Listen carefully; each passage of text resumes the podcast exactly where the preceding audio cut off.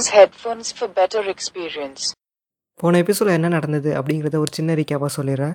சிவாஜி முகலாயர்கள் கூட சமாதானம் பேசுகிறதுக்கு டெல்லிக்கு போகிறாரு போன இடத்துல அவுரங்கசீப் சிவாஜியை ஹவுஸ் அரெஸ்ட் பண்ணி வச்சிட்டாரு. ஆனால் எப்படியோ பிளான் பண்ணி சிவாஜியும் அதுலேருந்து தப்பிச்சு திரும்பி வந்துட்டாரு. இது வரைக்கும் தான் போன எபிசோடில் பார்த்துருப்போம்.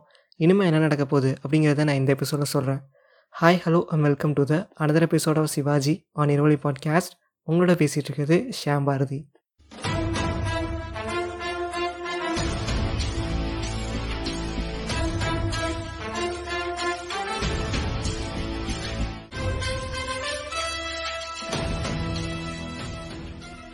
சிவாஜி தப்பிச்சு போனது தெரிஞ்ச அவுரங்கசீப் ஏதாவது ஒரு படையை அனுப்புவார் அப்படின்னு பார்த்தா அவர் அப்படிலாம் செய்யாமல் சிவாஜியோட அக்ரிமெண்ட் போட்டு சிம்பிளாக முடிச்சிட்டாரு. சிவாஜிக்கும் அவுரங்கசீப்புக்கும் இடையில இருந்தது வெறும் அரசியலுக்கான ஃப்ரெண்ட்ஷிப் அதில் எப்போ வேணாலும் யார் வேணாலும் எதிரியாக மாறுவாங்க. ஆனால் அவுரங்கசீப்போட பையன் மௌசமுக்கும் சிவாஜிக்கும் இருந்தது அந்த மாதிரியான ஃப்ரெண்ட்ஷிப் கிடையாது. ஆனால் என்னதான் நம்ம ஃப்ரெண்ட்ஷிப் அப்படின்னு சொன்னாலும் மௌசம் சிவாஜியோட ஃப்ரெண்டாக இருக்கிறதுக்கும் ஒரு காரணம் இருக்குது மௌசம்க்கு ராஜா ஆகணும் அப்படிங்கிறது தான் ஆசை. ஆனால் அவுரங்கசீப் இருக்கிற வரைக்கும் அதை அவரால் செய்யவே முடியாது. அதனால் அவுரங்கசீப்பை ஏதாவது ஒரு சூழ்ச்சி செஞ்சு வீழ்த்திட்டு தான் ராஜா ஆகணும். அதுக்காக தான் அவர் நிறைய பேரோட ஃப்ரெண்டாக ஆரம்பிச்சிருக்காரு. அப்படி தான் இப்போ சிவாஜியோடைய ஃப்ரெண்டாக இருக்காரு சிவாஜி பீஜாப்பூரை எதிர்த்து சில கோட்டைகளை கைப்பற்றுறாரு இந்த டைம் தான் சிவாஜியோட லைஃப்பில் கொஞ்சம் பீஸ்ஃபுல்லாக போகிற டைம் அப்படின்னு சொல்லலாம். சிவாஜியோட அப்பா சகாஜி இறந்து பத்து வருஷம் ஆயிடுச்சு. சிவாஜியோட கையில் இப்போ கிட்டத்தட்ட இருக்க கோட்டைகள் முந்நூற்றி அறுபது. சிவாஜிக்கும் இப்போ வயசாக ஆரம்பிச்சிருச்சு. இப்போ சிவாஜியோட வயசு நாற்பத்தி ஆறு எல்லாம் இருந்தாலும் சிவாஜிக்கிட்ட ஒன்றே ஒன்று மட்டும் மிஸ் ஆகுது. அது என்னென்னா சிவாஜி இன்னும் அபிஷியலாக ராஜா ஆகலை. அவருக்கு இன்னும் மகுடாபிஷேகம் நடக்கலை. சரி அதையும் நடத்திடலாம் அப்படின்னு ஊரில் இருக்கிற எல்லா படித்தவங்களையும் கூப்பிட்டு அட்வைஸ் கேட்கும்போது தான் சிவாஜிக்கு ஒரு ஷாக்கிங்கான நியூஸ் தெரிய வருது. அது என்னென்னா சாஸ்திரப்படி பார்த்தா ஒருத்தருக்கு மகுடாபிஷேகம் பண்ணணும் அப்படின்னா அவங்க கண்டிப்பாக உபநயனம் செஞ்சுருக்கணும். அதாவது பூணூல் போட்டிருக்கணும். ஆனால் சிவாஜி பூணூல் போடல. சரி சிவாஜிக்கு உபநயனம் நடத்திடலாம் அப்படின்னு பார்த்தா சிவாஜிக்கு வயசாயிடுச்சு. ஒரு தடவைக்கு மேலே கல்யாணமும் ஆயிடுச்சு. அதனால் கண்டிப்பாக உபநயனமும் பண்ண முடியாது. எல்லாரும் உறுதியாக சிவாஜிக்கு மகுடாபிஷேகம் பண்ண முடியாது அப்படின்னு சொல்லிட்டாங்க. ஆனால் சிவாஜி அதுக்கெல்லாம் மனசுடைஞ்சு போகலை.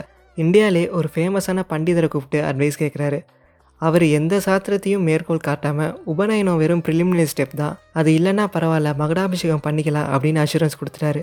அதான் அவரே அஷூரன்ஸ் கொடுத்துட்டாரே அப்படின்னு யாரும் அதை தடுக்கலை. ஆயிரத்தி அறநூற்றி எழுபத்தி நாலாவது வருஷம் ஜூன் ஆறாம் தேதி ராய்காட் கோட்டையில் சிவாஜிக்கு மகுடாபிஷேகம் நடக்குது. அதுவே ஒரு பெரிய திருவிழா மாதிரி தான் இருக்குது அது ஒரு நாலு நாள் நடக்க வேண்டிய ஃபங்க்ஷன் அந்த நாலு நாளும் ஊரில் யார் வந்தாலும் அவங்களுக்கு சாப்பாடு உண்டு. கிட்டத்தட்ட அந்த ராய்கட் கோட்டையில் ஆயிரம் பேர் உட்காரலாம். மகுடாபிஷேகம் அன்னைக்கு சிவாஜி சூப்பராக ஒரு வெள்ளை ட்ரெஸ் போட்டு வராரு. அவருக்குன்னே அத்தி மரத்தில் செஞ்ச ஒரு சிம்மாசனமும் போட்டிருக்காங்க. அந்த சிம்மாசனத்து மேலே முத்துக்களாலேயே செஞ்ச வெண்கொற்று கொடையும் ஒன்று வச்சுருக்காங்க. தேன் பால் சந்தனம் அப்படின்னு சிவாஜிக்கு அபிஷேகம் பண்ணி மகுடமும் தலையில் வச்சுட்டாங்க. அதோட சிவாஜி அந்த ஊரையே ஊர்வலம் வராரு. அவரோட படையும் அவரோட சேர்ந்து வருது. டான்ஸ் பாட்டு அப்படின்னு அந்த நாலு நாள் முழுக்க அந்த ஊரே ரொம்ப சந்தோஷமாக இருக்குது ஆனால் அப்படி அந்த சந்தோஷம் வரும்போது கூடவே ஒரு துக்கத்தையும் கூட்டிகிட்டு வந்துடுச்சு. சிவாஜிக்கு மகுடாபிஷேகம் ஆன பன்னெண்டாவது நாள்லேயே அவங்களோட அம்மா ஜீஜாபாய் இறந்துட்டாங்க. சிவாஜி சின்ன வயசுலேருந்தே அம்மா கிட்ட மட்டுமே வளர்ந்து வந்தார்.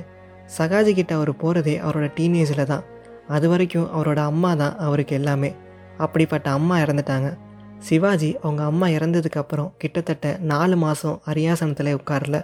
ஆனால் சிவாஜியோட அம்மா சிவாஜியை ஒரு ராஜாவாக்கிட்டு அவங்களோட குறிக்கோளை நிறைவேற்றிட்டு தான் இறந்துருக்காங்க.